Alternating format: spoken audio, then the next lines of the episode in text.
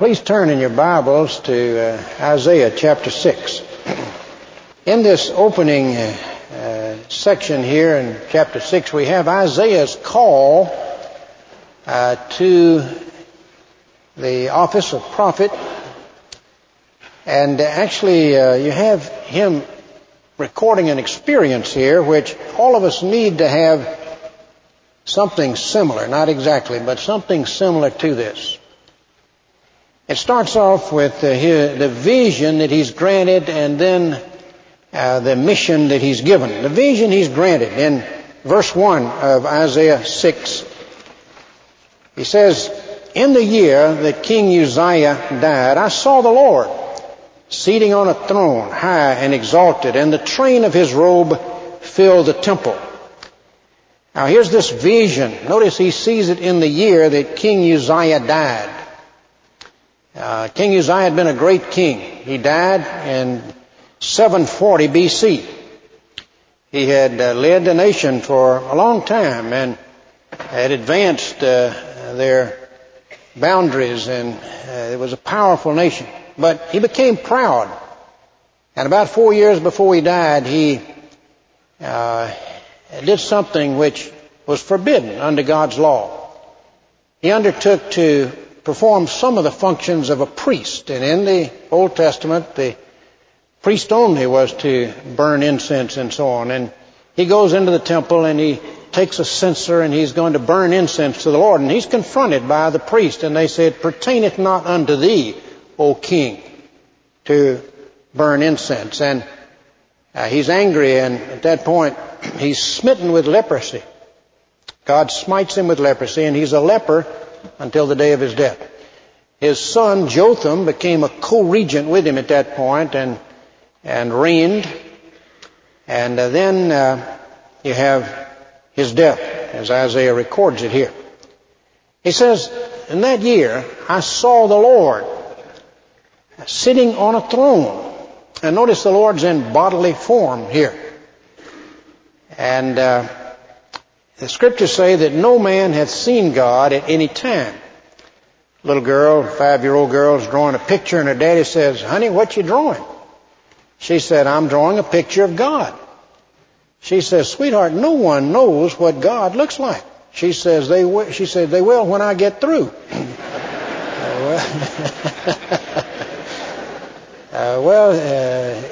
He doesn't see God in his essence. No man has seen God in his essence. Here God represents himself in this vision in bodily form, in the form of a man seated on a throne. God is a king. God is a judge. God is sovereign. So here's this scene of majesty. It says his train, his robes filled the temple. And so he's seated on a throne in the temple. Now, this could well be the earthly temple here that was built there in Jerusalem. And Isaiah sees him in the temple there, this throne. Now, the temple symbolizes the church, the living temple made up of living stones. And the glory of God fills his people, his church, his living church. Now, in his presence are the seraphs. In verse 2, above him were seraphs, each with 6 wings. With 2 wings they covered their faces, with 2 wings they covered their feet, and with 2 they were flying. A seraph is just another order of creature that God has made. This is the only time it's mentioned in the Old Testament here. They have 6 wings. With 2 they cover their face and their feet. They feel they're unworthy to be in the presence of God. And they're there to obey, to do his bidding. And they cry out. In verse 3, they were calling one to another, "Holy, holy, holy is the Lord Almighty. The whole earth is full of his glory." Holy, the Hebrew word is qadosh, means unapproachable. Scripture says that God is of purer eyes than to behold evil and cannot look on iniquity. The whole earth is full of his glory. God is glorious. His glory consists of His attributes. And everywhere you look in the earth, you see God's wisdom and power. It says, the heavens declare the glory of God. The firmament showeth His handiwork. Look at the universe and you say, what an incredible being God is. Well, here, as they cry out here, holy, holy, holy, why, there's a shaking of the post in verse 4. At the sound of their voices, the doorpost and the threshold shook, and the temple was filled with smoke. Here's a scene of incomparable majesty. Now, in the New Testament, John says that the person he saw was the second person of the Trinity, was Jesus, was God the Son. In John 12:41, these things said Isaiah when he saw His glory and spake of Him, speaking of Jesus. Well, what effect would it have on you if you saw a scene like that? Notice the effect it had on Isaiah. In verse 5, woe to me, I cried, I am ruined. For I'm a man of unclean lips, and I live among a people of unclean lips, and my eyes have seen the King, the Lord Almighty. He is overwhelmed with sin, his guilt. And in effect, he says, if God's like that, I've had it. I'm burned. There's no hope for me. He's exactly right. Precisely right. There is no hope for him. And he was a lot better man than you are or than I am. All of us are guilty, terribly guilty, in the presence of a holy God. We have sinned. We are men of unclean lips. We dwell among a people of We're sinful. We say sinful things. We do sinful things. We think sinful things. And we cannot stand in the presence of God. Have you seen the Lord? Has that kind of conviction come over you? If it has not, you're not a Christian. That's essential to becoming a Christian, to realize your spiritual undoneness before God. That's the beginning. That's what the Bible calls conviction of sin that the Holy Spirit produces. Now, you notice his terrible concern there. Woe, calamity is about to fall on me. And the twofold cause, his unclean lips and his unveiled eyes. I've seen the Lord. That's a good response. Now, at this point, an emissary is sent from God to him. In verse 6, then one of the seraphs flew to me with a live coal in his hand, which he had taken with tongs from the altar. The temple, outside the temple, or the part of the temple, but outside the central part there, you had an altar, a brazen altar, where they offered the lambs, the burnt offering.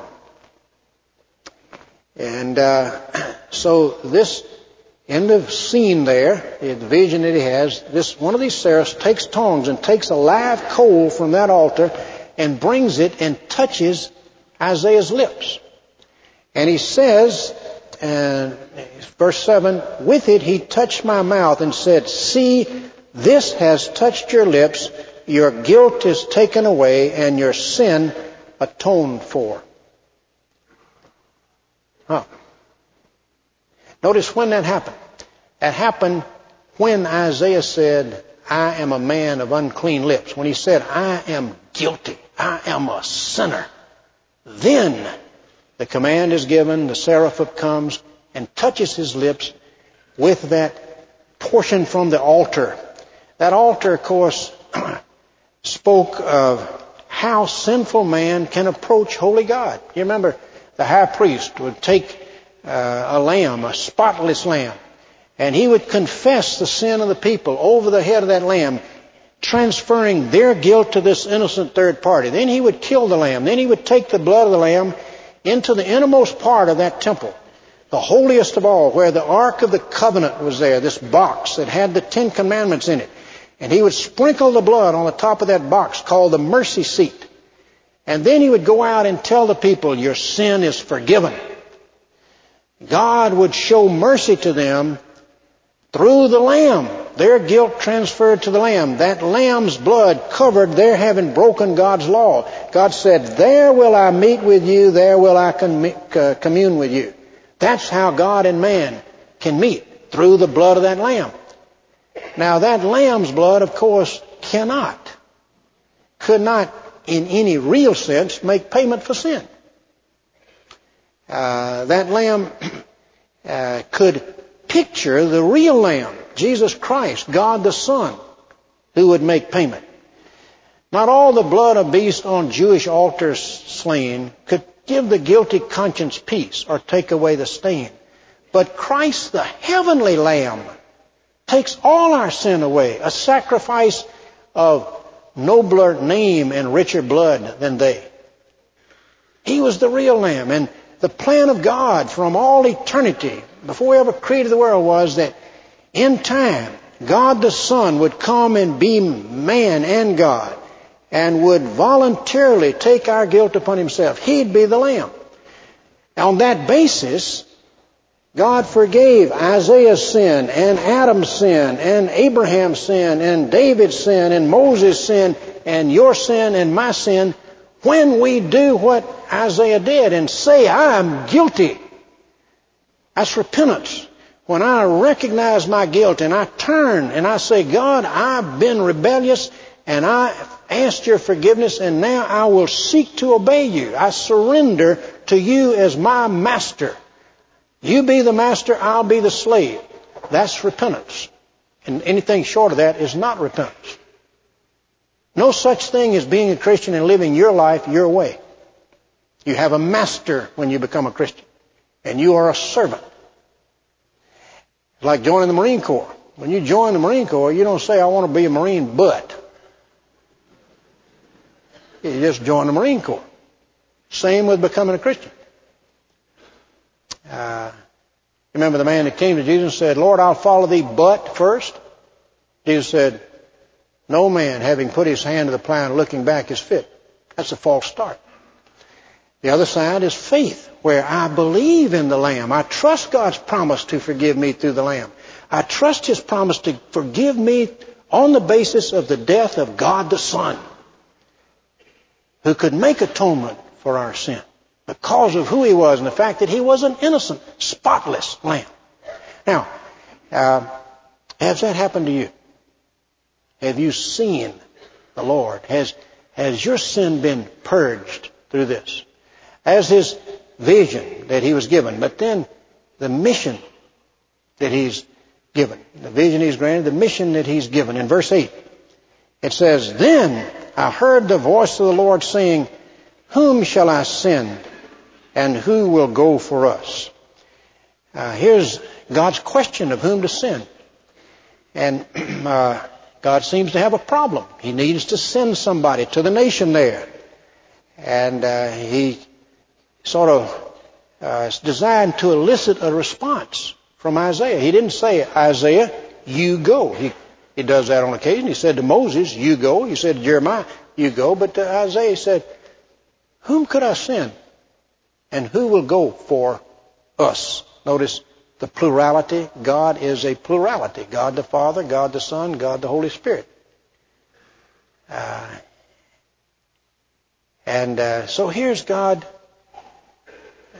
seeking to elicit a response. Isaiah's recommendation. He recommends himself in verse 8. Then I said, Here am I. Send me. Man, a minute before he's been overwhelmed with his guilt, but now that he's cleansed, he volunteers. Here am I, send me. He's grateful. A sense of God's pardoning love animates us to serve. God, I want to do something to show my gratitude. Send me. And God commissions Isaiah. In verse 9, He said, Go and tell this people. But notice Notice what he's to tell them. Oh, this is solemn. Go and tell this people, be ever hearing, but never understanding. Be ever seeing, but never perceiving. The Living Bible paraphrases that like this. Though you hear my words repeatedly, you won't understand them. Notice what he was to do to this people, what the effect of his ministry would be. Verse 10, make the heart of this people calloused, make their ears dull, and close their eyes.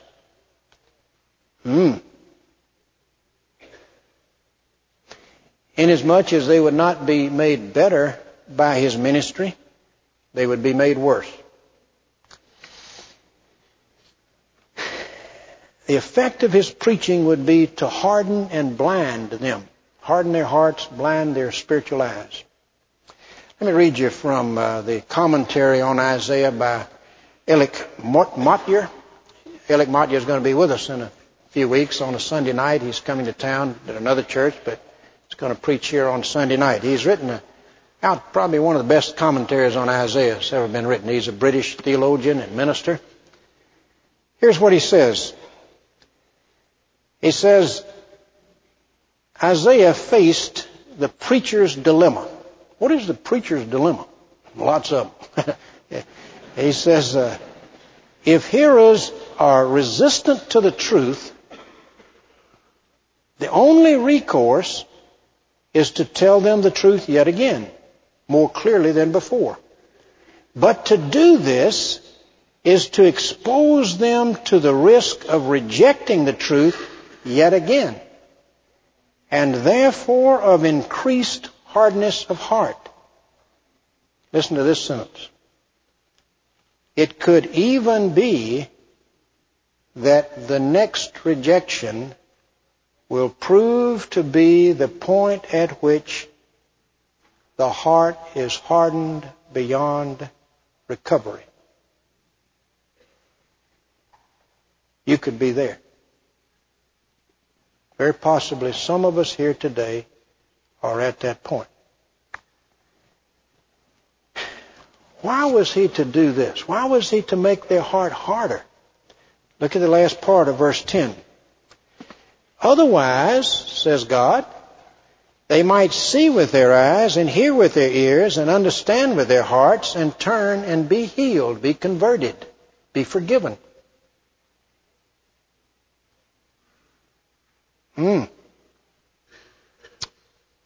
The Living Bible paraphrases that.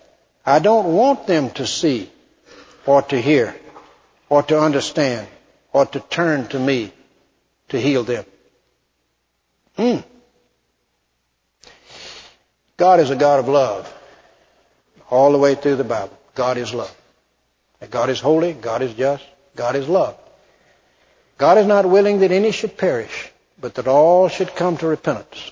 I have no pleasure in the death of the wicked, says the Lord, but that the wicked should turn and be saved.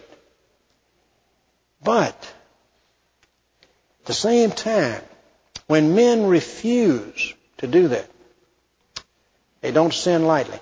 Earlier in Isaiah, God says, cease to do evil, learn to do well. Come now, let us reason together, says the Lord. Though your sins be as scarlet, they shall be whiter than snow. Though they be red like crimson, they shall be as wool. He pleads with them, but they harden their heart.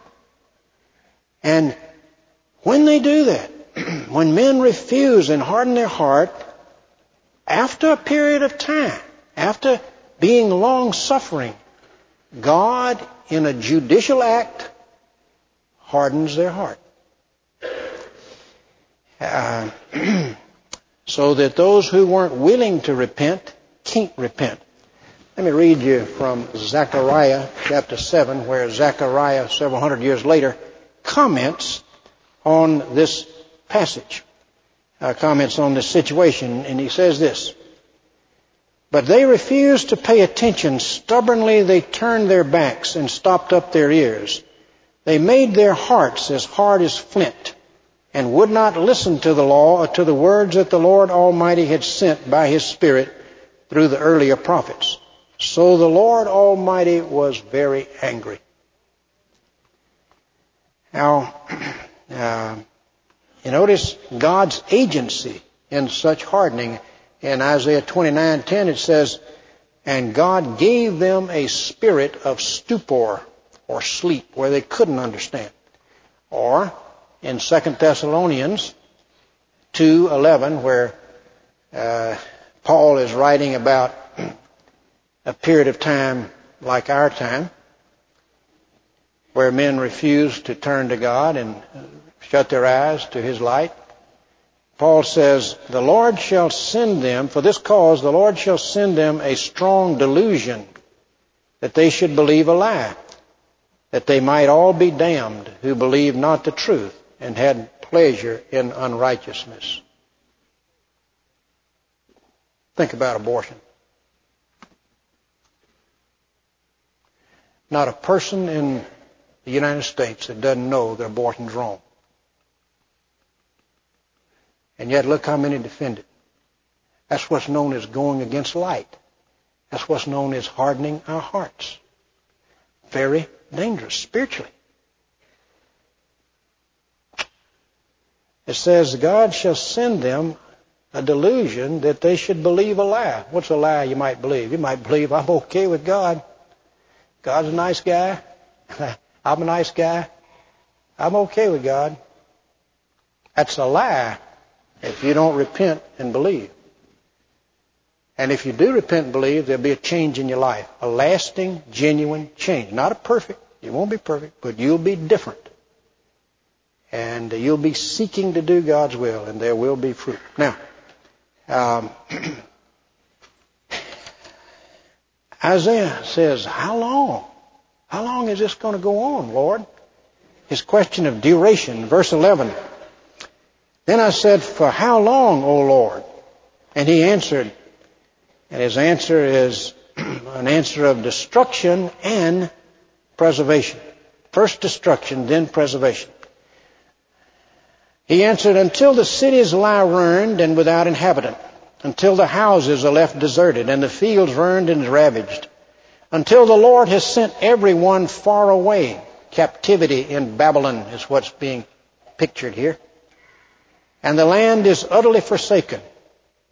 So destruction. How long?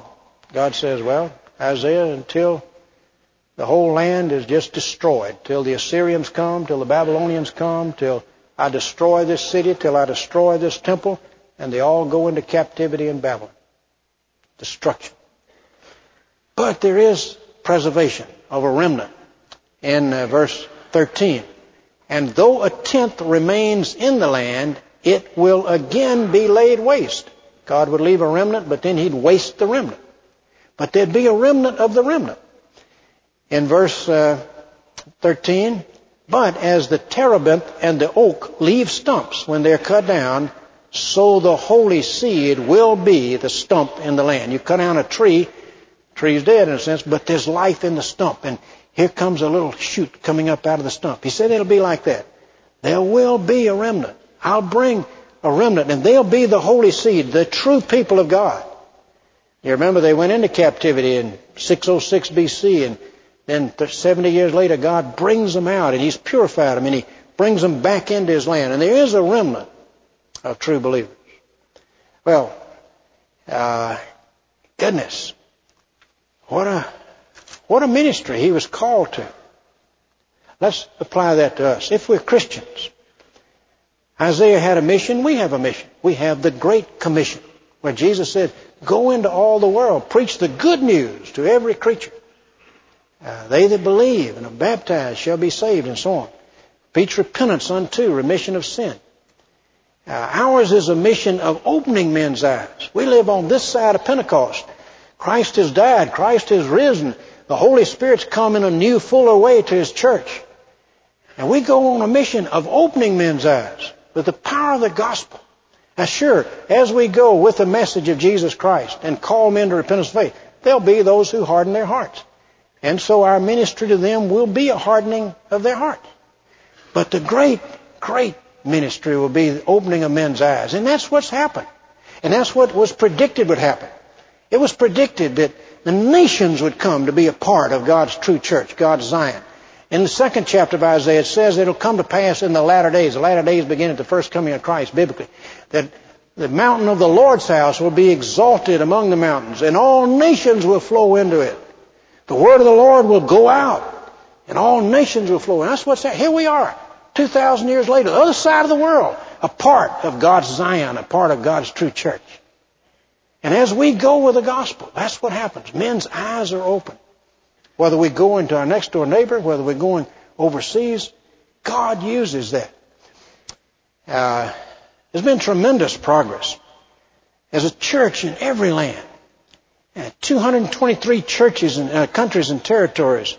200 years ago, less than 1% of evangelical believers lived or could be found outside of northern Europe and eastern seaboard of the North America.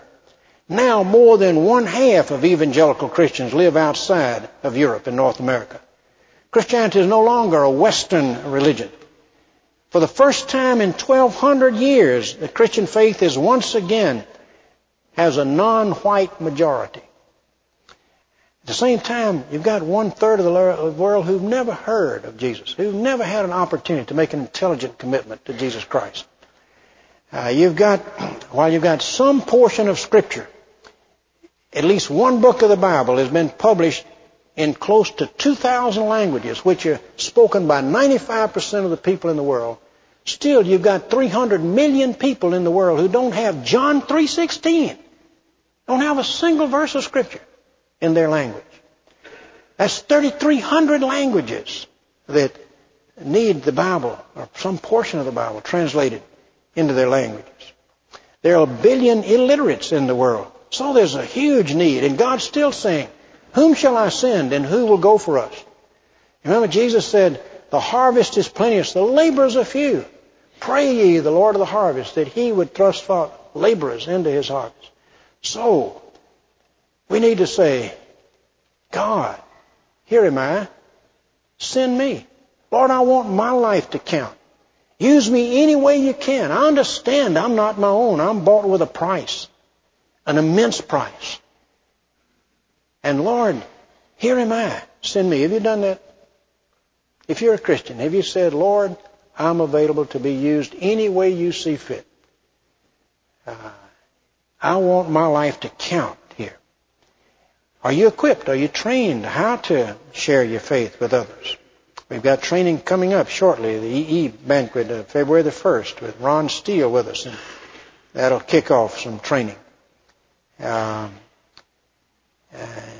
Goodness. We've got our prayer chain where we're going to be praying for our World Missions Conference. What could be more relevant to this than our World Missions Conference? Sign up for that as we say, "Lord, thrust forth laborers," as we pray. We've got the Jesus Video Project coming up where we're going to join with 150 other churches here in the city and distribute the movie of Jesus' life, wonderful movie, as a gift throughout the city. Be a part of that. Now, maybe you're not a Christian. This is a very solemn passage if you're not a Christian, isn't it? And you might say, "Well, wait a minute, I'm not resisting light. I don't believe that it's true. I want to know that what you've said is true. I want to know the Bible's true." That's a valid point. And what we need to do is look at the evidence. But you need to seek. You need to say, "Hey, help me." And we say, "Great. God gave evidence." When God sent His Son into the world, He didn't send Him without any evidence. He gave overwhelming evidence. And there's evidence that the Bible is the Word of God, that all this is true. And we'd be glad to help you with it. But maybe you know it's true, like I did for a long time. But yet you resist God, like I did for a long time. I knew Christianity is true, but I wanted to be my own master, and I wanted to live my life my way. And I could have crossed the deadline, because no one knows where the deadline is for them, do they? For the dying thief, the deadline was right there next to Jesus on the cross. Somebody said, "I think I'll play it like the dying thief." I said, "Which thief?" There were two thieves. Those two thieves represent the whole human race. The cross of Christ divides the whole human race. There's a poem. There's a time I know not when, a place I know not where, that marks the destiny of men to heaven or despair. There's a line by us unseen that crosses every path, the hidden boundary between God's patience and His wrath. To cross that limit is to die as if by stealth. It may not pale the beaming eye nor quench the glowing health, but on that furrow God hath set indelibly a mark by man unseen, for man as yet is blind and in the dark. And still the doomed man's path below may bloom as Eden bloomed. He did not, does not, will not know, nor feel that he is doomed. He feels, he says, that all is well. His every fear is calmed. He lives, he dies. He wakes in hell, not only doomed, but damned. Oh, where is that mysterious line by which each path is crossed? Where does hope end? And where begin the confines of the lost? How long may man go on in sin? How long will God forbear? Where does hope end and where begin the confines of despair? One answer from the sky is sent, you who from God depart, while it's called today repent and harden not your heart. Let us pray.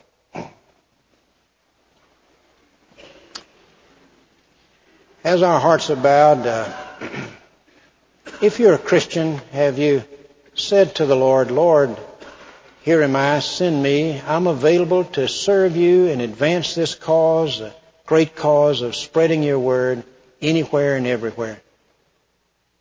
Are you equipped? Are you trained? What would God have you to do? Why not in your heart right now just say, here am I, send me. And think through the implications of that. Maybe you've done it before, but let's reiterate and maintain the keen edge of that. Here am I. Send me. Use me.